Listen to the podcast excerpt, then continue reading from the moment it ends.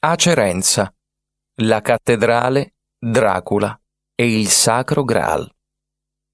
Acerenza è un preziosissimo borgo lucano dalle origini antiche.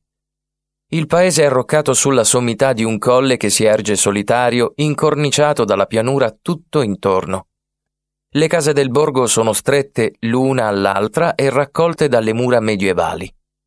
Il centro storico ospita palazzi con portali signorili e architetture normanne, ma oltre quei tetti spicca imponente la cattedrale. Austera e grandiosa, la cattedrale di Acerenza risale all'anno 1000.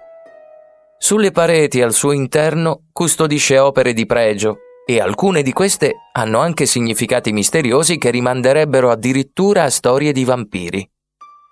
Su un muro della cattedrale campeggia il blasone della famiglia Balsa. Si narra che Maria Balsa fu la figlia di un certo nobile erede di svariate terre in Transilvania.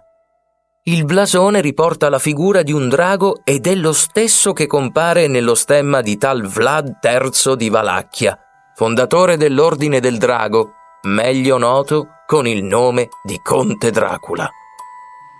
Maria Balsa sarebbe giunta orfana in Italia Fu adottata dal re di Napoli Alfonso d'Aragona e andò in sposa ad un nobile di Acerenza. Si narra che la salma della figlia di Dracula sia seppellita proprio nella cattedrale. Ma basta osservare i dettagli distribuiti nella chiesa per cogliere anche altri segni riconducibili al conte dei vampiri. All'ingresso della cattedrale, un drago morde sul collo ignare vittime. Nella cripta si trova la figura di Sant'Andrea, patrono della Romania, e in un basso rilievo si nota il demone biblico chiamato Lilith. Il demone era solito comparire di notte per succhiare il sangue dei neonati. In un affresco invece un uomo sembra che volti le spalle all'altare, come voltasse le spalle a Dio. Poi vi sono anche un sarcofago vuoto, stelle a 5 e 16 punte, un vano murato di cui si ignora l'utilizzo e tanti altri segni che creano un'atmosfera ambigua ma affascinante. E non è finita qui. La cattedrale di Acerenza potrebbe custodire anche il Sacro Graal, la coppa in cui bevve Gesù nell'ultima cena e che Giuseppe d'Arimatea utilizzò per raccogliere il sangue di Cristo che colava dalla croce.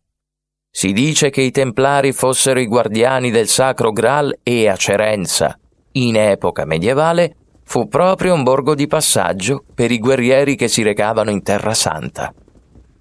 Tutti questi simboli, i misteri, le storie presunte e quelle documentate che si scoprono nel borgo di Acerenza fanno davvero girare la testa. Non sappiamo quale sia il confine di tali leggende, ma forse è proprio questo il loro fascino.